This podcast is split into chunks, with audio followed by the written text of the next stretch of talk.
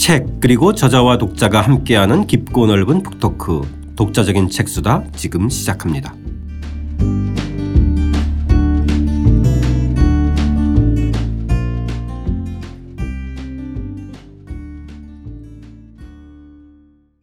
오찬호 선생님과 함께하는 결혼과 육아의 사회학 8장 사랑하면 괜찮을 걸까 시, 작하겠습니다 책으로는 6장입니다. 저는 책 만든 사람 김학원입니다. 안녕하세요. 포근이 형 박태근입니다. 안녕하십니까. 결혼과 육아의 사회학 저자 오찬호입니다.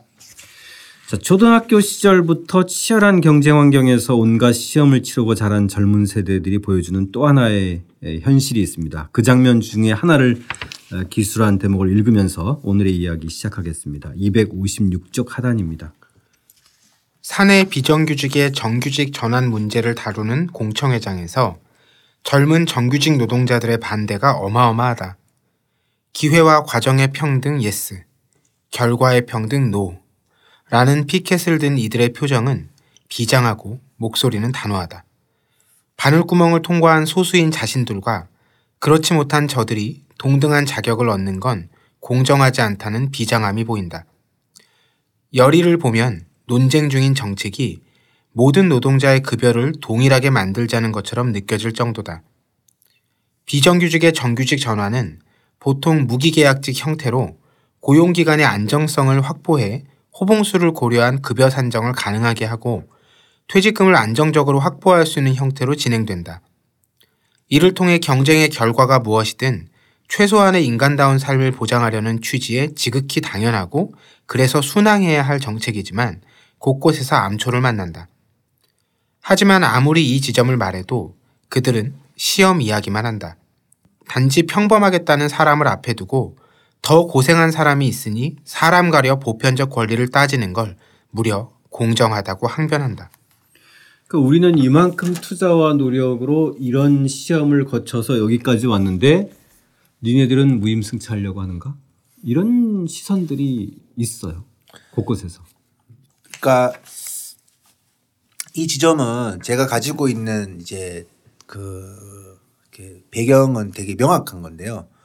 그 비정규직이 정규직 된다고 해서 그게 무슨 갑자기 뭐 좋은 사회라고 규정할 수는 없을 겁니다. 그렇죠. 그러니까 이제 어, 첫 번째 이 질문은 비정규직이 받는 차별이 차이가 정당한 것인가라는 음. 질문을 던져야 되는데 뭐 급여의 문제라든가 여러 가지 측면에서 이제 문제가 되는 것이고 그러면 이제 그것을 해결하는 방식은 어떤 사회 안전망을 갖추는 방식도 존재할 것이고 그다음에 기업의 그 격차를 줄이는 거죠. 비정규직과 정규직 격차를 줄이는 방식도 존재할 것이고 그리고 이제 만약에 그렇지 않은 사회에서는 사실 굉장히 공격적인 그 제도의 변화가 필요하다라고 생각을 합니다. 개인적으로. 그것에 논쟁할 수 있습니다. 그러니까 비정규직이 지금 상황이 좋지 않은데 이것을 우리가 어떤 식으로 사회적으로 해결해 나가야 되는가에 대해서 논쟁할 수가 있는 거죠. 논쟁. 뭐 예를 들어서 뭐, 뭐 비정규직을 구조적으로 살펴보면 어릴 때부터 빨리 돈을 벌어야 될 사람도 많았고 그렇기 때문에 결국은 이 평가 시스템이 너무 문제가 많다. 예를 들어서 학교 교사 같은 경우에 집 가난하고 그러면 몇 년 동안 그 고시 공부 못 한다. 예를 들어 가지고. 그런 평가의 문제라든가 이런 걸로 접근하는 거는 뭐 시험에 집착을 하더라도 저는 이제 타당한 거죠. 근데 이런 모든 논쟁에 가다 보면 그러니까 차마 그 사람한테 해서는 안 되는 말을 해야 되는 거죠. 그러니까 음. 여기도 있지만 저도 이제 교사 연수를 가가지고 민주시민 교육 교사 연수를 갔는데 이런 초, 뭐 이런 얘기를 해달라고 해서 갔는데 가서 얘기를 하니까 그러니까 걔들은 내 공부할 때 그러니까 기간제 교사를 뜻하는 걔들은 내 공부할 때 그 젊은 교사가 그 얼마나 많은 기간제 교사가 있어요. 근데 걔들은 그런 표현을 하면서 정말로 이것은 무례한 이야기를 하는 거예요. 걔들은 놀았고 뭐 혹은 돈이라도 벌었지 걔들은 뭐, 어? 뭐 돈도 골라서 그런 거 아니냐 뭐 이런 식으로. 음. 결국은 내가 더 꾸준했고 내가 더 열심히 했고 걔들은 이런 임용고사를 거부를 했고 예를 들어가지고 이런 얘기를 하면 이건 사실 논쟁을 더 이상 할 수가 없는 거죠. 사람 자체를 너무나 무시해 버리는 이야기를 하니까 지금 여기 나오는 이런 내용도 우리가 뭐 자본주의 사회에서 시험이라는 게 어떻게 없을 수가 있겠습니까? 시험 없이 뭐 기업이나 이런 데서 너무나 사람을 어떻게 파악을 해내요. 그냥 뭐 제 알고 보니까 진국이요 그런 애들만 뽑아낼 수는 없잖아요. 시험을 치고 해야 되는 거잖아요.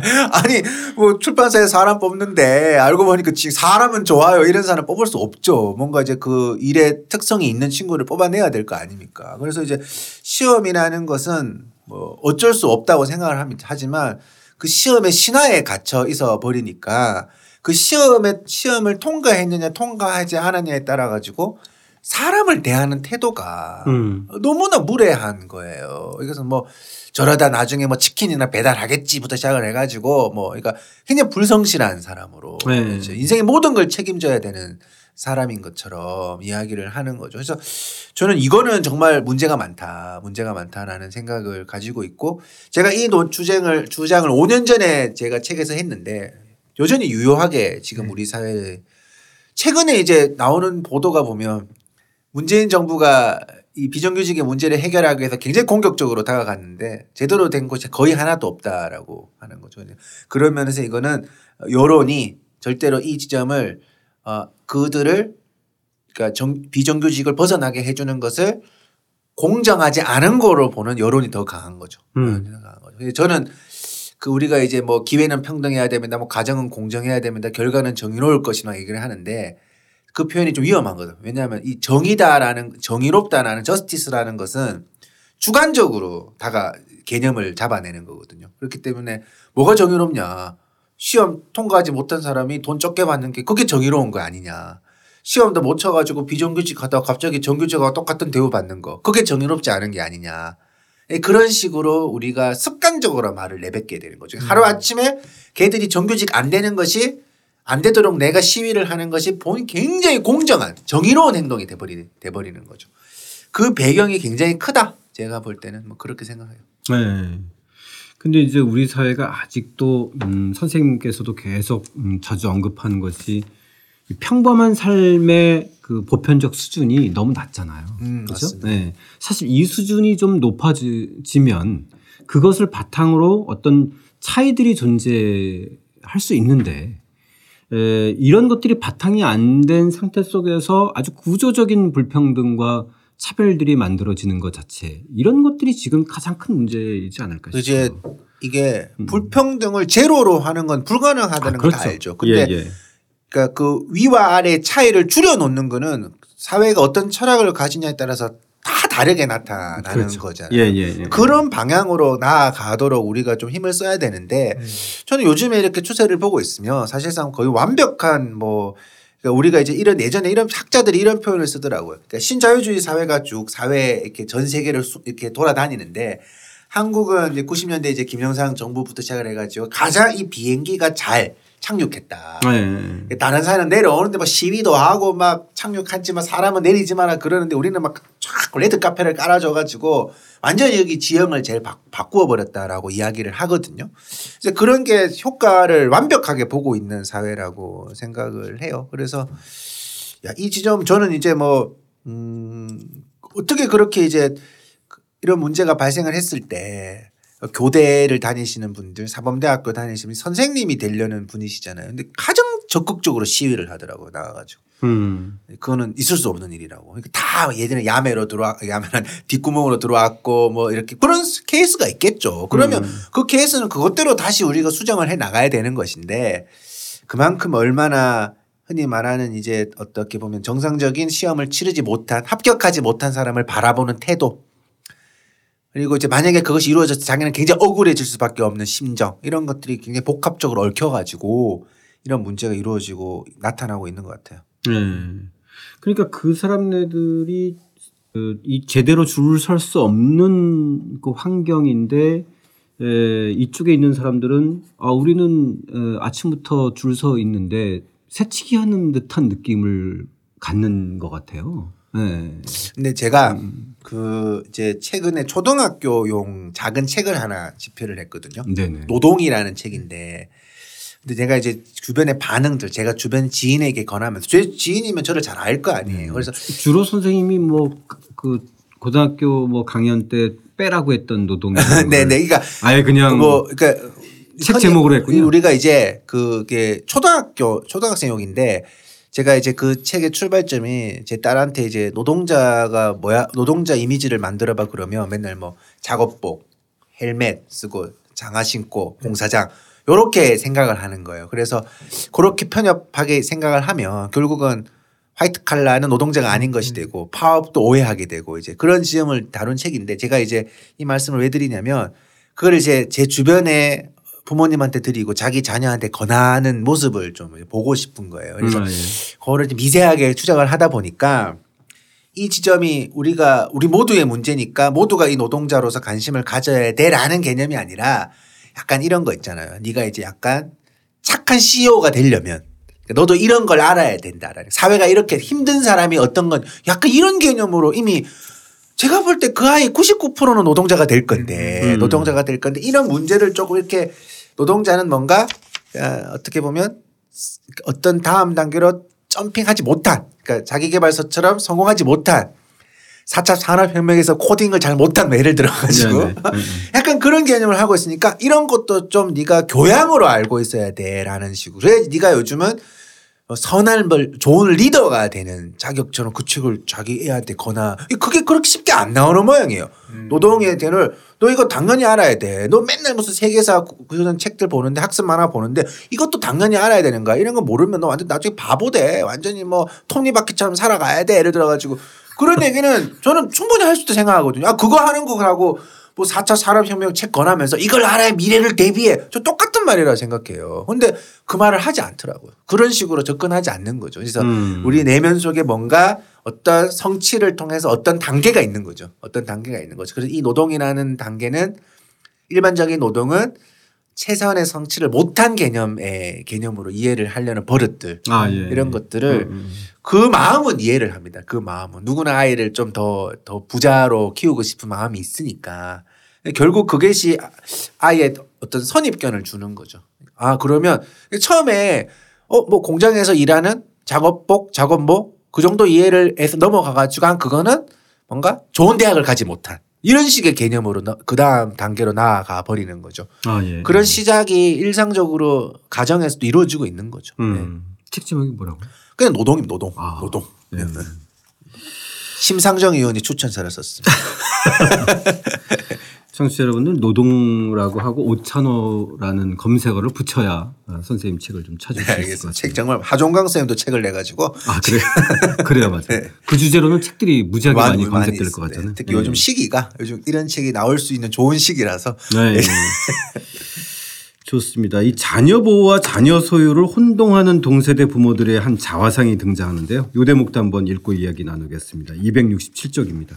다세대 빌라가 다닥다닥 붙어 있는 동네에서 살 때였다. 누가 조금만 크게 말하면 온 동네의 소리가 쩌렁쩌렁 울릴 정도였다.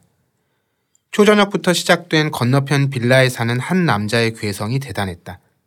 분풀이의 상대는 고등학생인 자기 아들이었다. 이유는 성적이 이게 뭐냐? 그런데도 허구한 날 놀러만 다니냐 등 한국 사회에서 낯설지 않은 것이었고 역시나 그 따위로 살다가 어떻게 되는 줄 아냐라는 협박이 심한 욕설과 함께 이어졌다. 특히 그날은 누구는 때리고 누구는 맞는 소리까지 적나라하게 들렸다. 동네 주민 한두 명이 그 집 주변에 모여들었다. 시끄러워서이기도 했지만 무엇보다 그 집 아이의 고통에 울부짖는 소리를 외면할 수 없어서였다. 정말 이러다가 사고 나는 것 아니냐는 걱정 속에 누군가가 경찰에 신고를 한 모양이다. 경찰차의 모습을 본 사람들은 그제야 안심을 하고 각자 집으로 돌아갔다.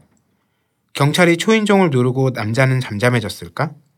밖으로 나오라는 경찰의 말에 자신이 왜 나가야 하냐며 한참이나 실랑이를 하더니 거칠게 문을 여는 소리가 들렸고 그가 격앙된 어조로 소리쳤다.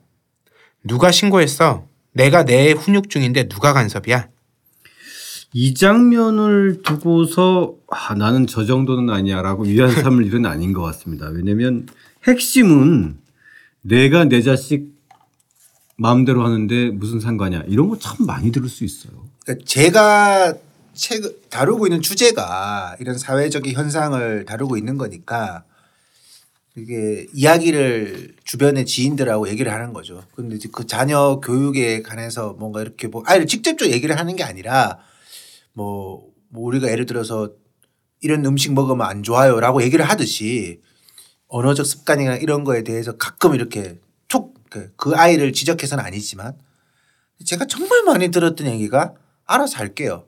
음. 알아서 할게요. 그러니까 이제 막 담론으로 얘기하는 건 되게 좋아요. 막 경쟁사회 비판하고 좋은데 약간 구체적으로 그 얘기가 하위 단계로 딱 내려오면 음, 알아서 할게요. 뭐 이런 얘기라든가 혹은 이제 제가 어떤 진보 단체에서 저를 이제 그 뭔가 좀 얘기를 하다 보면 뭐 페미니즘 얘기해서 성소수자 논쟁 이렇게 나아가다 보면 그럼 내가 알아서 할 테니까 그건 신경 쓰지 마라. 그 지점까지 나가는 거 오바다. 예를 들어 가지고 음. 그런 얘기를 굉장히 많이 들어요. 제가 볼 때는. 그래서 알아서 할게요라는 것이 어떤 이제 되게 뭐 오지랖이고 문제가 있다면 그건 제 잘못인데 제가 별다른 얘기 하지 않는다라는 거죠.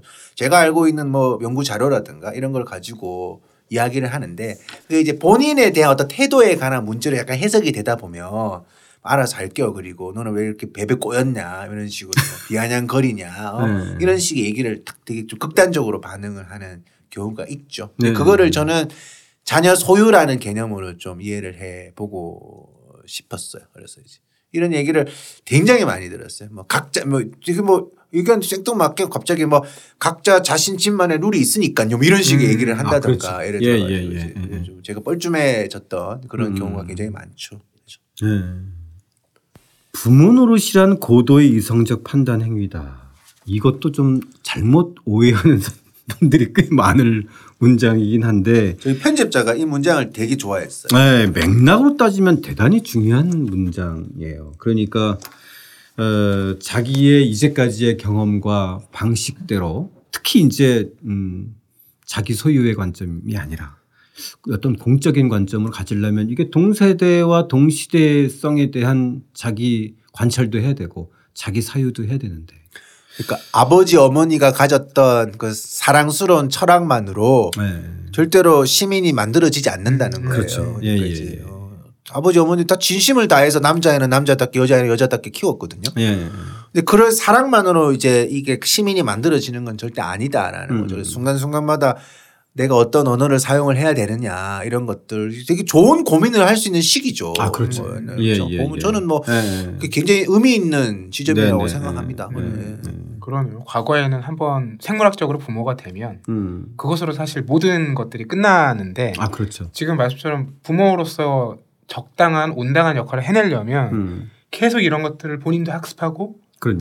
고민하면서 성장을 해나가는 가야만 하는 거니까요. 네. 음, 맞습니다. 왜냐면 자칫 잘못하다가는 그런 저희가 이제 그 그 한 20, 30대 생각했던 그 한 5, 60대 때 되면 뭔가 사람이 좀 지혜롭게 되고 또 성숙할 것 같지만 음. 사실 보면 현실에서 보면 이러한 자기 학습이나 자기 성찰을 손 놓기 시작하면 정말 금방 금방 이 퇴화되더라고요. 음. 예.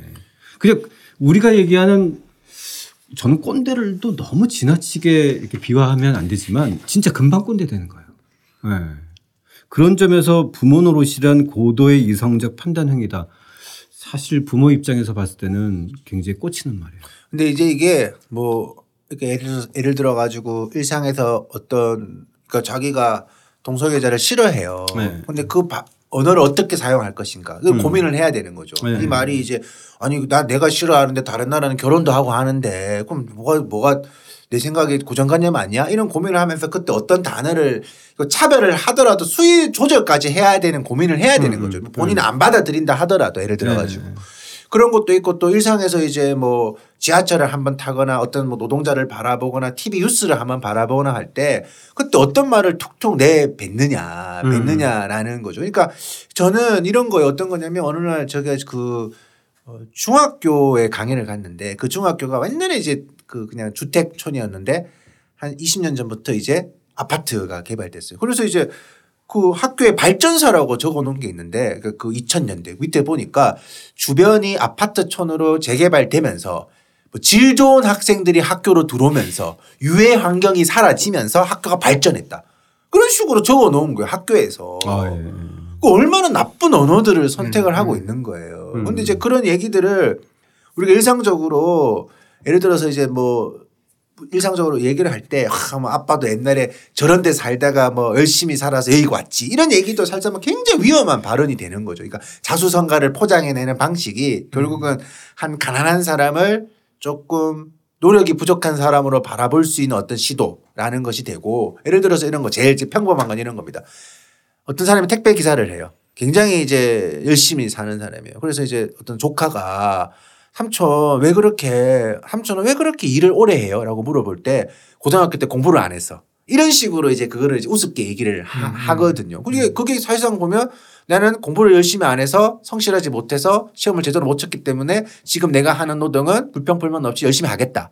이런 식으로 이제 해석이 되어 가는 거죠. 그냥 그런 우리가 순간순간에 내뱉는 어떤 언어 이런 것들이 굉장히 차별을 누가 대학에 합격했다 그러는데 와 뭐 걔가 뭐 사람은 좋았나 보네. 어 걔가 합격했어 뭐 어떻게 뭐 이렇게 묻는다든가 어디 취업했다 그러는데 뭐 굉장히 의아하게 생각을 한다든가 예를 들어 가지고 정말 뭐 어? 아 걔가 그래 공부를 열심히 했네 그래도 뭐 이런 식으로 그러니까 우리가 일상적으로 예를 들어 이런 거죠. 네. 고등학교 때 서울대학교 합격했다고 현수막 붙이는 거와 똑같은 거죠. 그러니까 막 음. 칭찬하는 거지만 그게 결국은 갑자기 다른 인간으로 보이고. 그렇죠. 일정에게 막 박수를 치다 보면 결국은 이제 사- 어떤 상황에서 뭐 일등이 하, 일등이 아닌 자는 도덕적으로도 문제가 있는. 그러니까 공부를 잘하면 모범생이고 애도 좋은 아이가 되고 우리가 일상적으로 얘기하죠. 너 좋은 대학 가서 좋은 사람 만나라.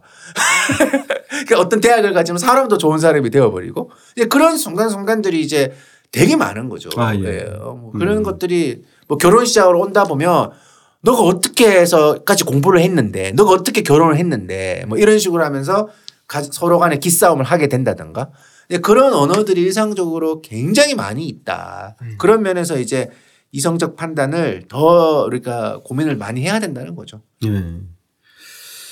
자 이제 오찬호 선생님과 함께하는 결혼과 육아의 사회학 8주간의 이야기 마무리할 시간인데요.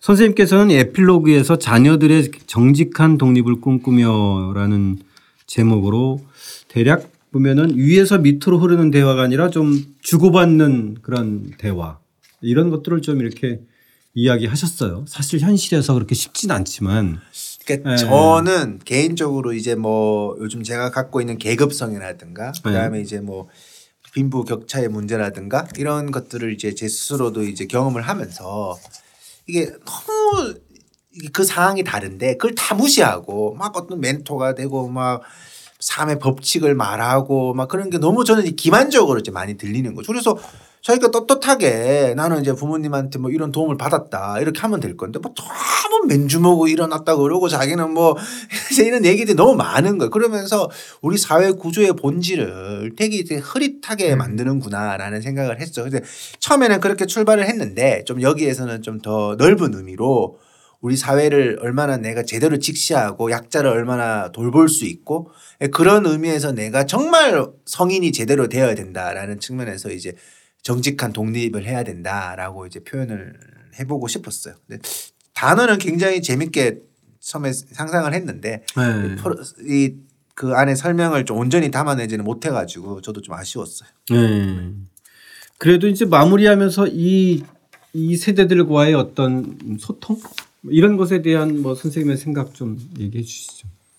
음, 그러니까 그러니까 서로 사실상 보면은 서로 이해한다는 게 사실 쉬운 일이 아니지만 어, 지난번에 그, 그 정재수 선생님 말씀 들었더니 인간하고 AI의 차별성이 이해더라고요. 이해. 예. 그러니까 이제 AI는 이해를 할 수 있는 능력을 못 가지고 있다고 해요. 어, 현재로서는. 앞으로도 이거는 쉽지는 않을 거라고 하는데 사실 이게 뭐 소통이 되려면 서로 이해가 돼야 되는데 이해하는 게 그렇게 쉽지가 않잖아요. 말처럼.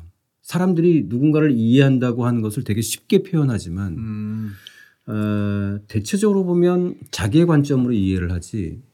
저도 어, 선생님 책 읽으면서 가장 큰 변화와 충격이 뭐냐면 여기에 나왔던 대부분의 이야기들을 저는 어, 나하고는 좀 다르다라고 생각했거든요. 예. 저도 이 맥락 안에 있지만 나나 내 아내와 아이들은 이 정도는 아니다. 근데 사실 읽다 보니까 이 저도 이 안에 있더라고요. 예. 여기서 벗어난 사람이 아니구나.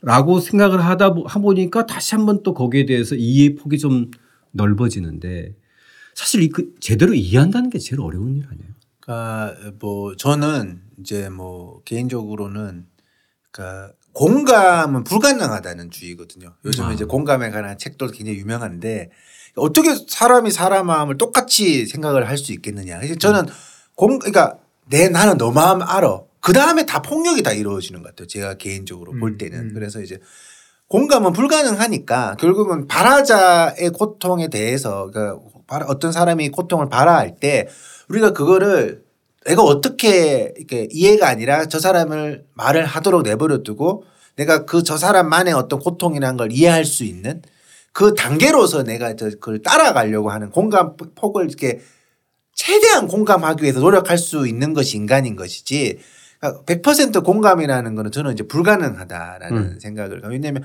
개개인이 가지고 있는 사연들 상황들은 너무나 다채롭고 어, 상, 또 똑같은 폭력 앞에 있다 하더라도 그 본인이 어떻게 길러졌느냐에 따라 가지고 폭력이 대수롭지 않은 사람도 있고 어떤 사람은 한 대 스쳐만 갔지만 어마어마한 트라우마를 가지고 평생을 그렇죠. 살아갈 수가 있는 것이죠. 예, 예. 그런 의미에서 이제 과연 인간이 인간을 공감할 수 있을까 이 지점에 제가 좀 가지고 있는 철학인 거죠. 그래서 그러면 뭐 나오는 모든 약자의 이야기에 대해서 약간 조금은 저 사람의 입장에서 한번 내가 이해를 해보려고 하는 노력을 포기는 하지는 않는 것 같아요. 포기는 하지 않는 것 같아요.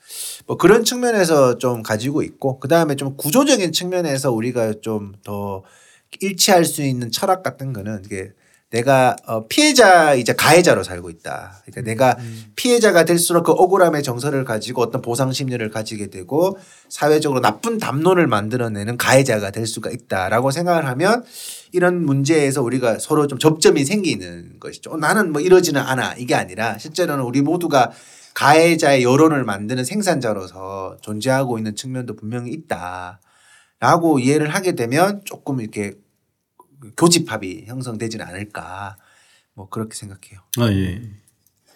포근형도 저는 이해 공감 이런 주제가 나오니까 제가 요즘 받는 느낌이 이런 거예요. 그제 주변에 이제 또래 친구들이나 동세대 사람들을 볼 때 저도 마찬가지죠.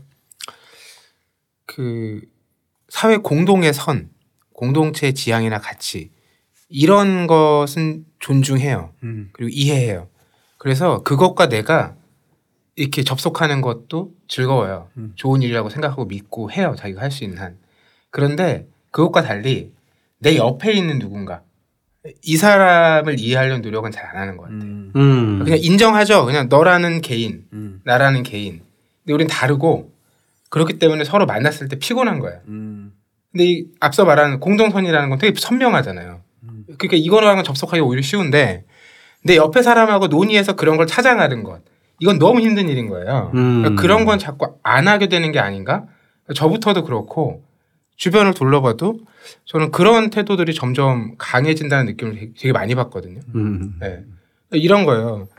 그 불편하니까 좀 피하게 되는 경향도 있고. 그렇죠. 그러니까 자기 급여의 몇 퍼센트를 그런 단체들에 기부하는 건 굉장히 적극적으로 많이들 해요. 많이들 하지만 내가 지금 어떤 회사에서 어떤 문제가 생겨요. 같이 해결해야 돼요. 근데 그런 건 대부분 그냥 지나간다는 거예요. 음. 네. 같이 겪고 있음에도. 그런 느낌을 굉장히 많이 받아서 저도 조금 전에 선생님 말씀하신 맥락은 다를 수 있겠지만 그 공감이라는 부분이 좀 이런 층위에서 다르게 좀 나타난다는 생각을 요새 많이 하고 있거든요. 그냥 단순히 뭐 내가 뭐 도울 시간도 없을 수가 있고 음. 뭐 그런 내용도 있겠지만 묘한 그 해석점이 있을 거예요. 그러니까 그 순간에 내가 어떤 저 진보 어떤 단체에서 누군가의 공적인 걸 만들어 가는 건 인정하지만 이 친구가 과연 그 케이스인가? 뭐 음, 너가 음. 힘, 힘들다고 그러는데 과연 이게 뭐 나는 더, 더 버티고 있는데 음, 음. 그런 해석적 차이가 계속 일상적으로 각자 사연들마다 음, 음. 존재하는 거. 그게- 그게 오래도 누적되다 보면 조직 내 문제는 조직이 해결하지 않는 음. 각자 해결해야 되는 그런 식의 어떤 것도 그 안에 끼어져 있을 거라고 생각해요. 아 예. 네. 저도 뭐 선생님 책 읽으면서 음 그런 생각을 좀 했어요. 그러니까 저희들 세대가 갖는 착각이 이제 되게 그 음, 음, 자주 하는 착각이 예전의 진보적 사고와 행동으로 여전히 나는 대부분 모든 면에서 진보적이다 이런 착각을 일상적으로 해요. 근데 사실 현실에서 보면 관점도 사유도 언어도 태도도 보수적인 게 99.9%일 때가 훨씬 더 많더라고요. 이렇게 하다 보면 선생님 책 읽으면서도 아 내가 이렇게 보수적이었나 이런 생각이 훨씬 더 많이 드는 거죠. 근데 그런 점에서 보면 에, 그렇다고 제가 모든 면에서 진보주의자로 다시 서야 되겠다 이런 각성은 하진 않지만 에, 보수가 일상에서 훨씬 더더 어, 이렇게 습관적으로 강제하는 게 더 많은 것 같아요. 음. 예, 예. 전부 그것을 조금씩이라도 이기려면 끊임없이 뭔가 그 뭐 아무튼 자기 성찰만이 아니라 뭐뭐 얘기도 좀 하고 깨지기도 하고 뭐 이런 과정을 겪지 않으면 참 쉽지는 않겠다라는 생각은 가졌어요. 아니, 참 그게 결론적으로 이제 그게 시간적으로도 이렇게 그러니까 뭐 나이가 들수록 돈을 더 많이 누적시켜 벌어가야 되는 구조로 되어 있는데 네. 이게 쉽, 쉽지 않은 거죠. 그렇게 뭔가 우리 사는 게 워낙 이렇게 타이트하니까 타이트하니까 그런 면에서 이제 이 책의 사회 구조적인 얘기를 많이 하지는 않았지만 결국은 좋은 사회를 희망한다라는 것은 결국은 이제 우리가 흔히 말하는 사회적 복지 뭐 이제 뭐 근로 시간의 단축 이런 모든 것들이 이제 되게 중요한 이제 포인트라는 거죠. 내가 네. 이제 성인이 되면서도 여유를 가지 가질 가지기 위해서는 그런 조건들이 조금 더 저는 되게 공격적으로 좀 이루어졌으면 좋겠다라는 거죠. 그러니까 음. 먹고 살기가 힘들고 바쁘다라는 말이 많, 많을수록 그 사회는 뭔가 퇴행하는 것이 더 많은 것 같아요. 네. 네. 자, 오찬호 선생님과 함께 했던 결혼과 육아의 사회학 8주 동안의 생생하고 유익한 이야기 여기서 마무리하고요. 오찬원 선생님께 예, 특별히 감사드리고요. 에필로그 마지막 단락 선생님께 청해 들으면서 저희들의 이야기 마치겠습니다. 함께 해 주신 청취자 여러분 감사드립니다.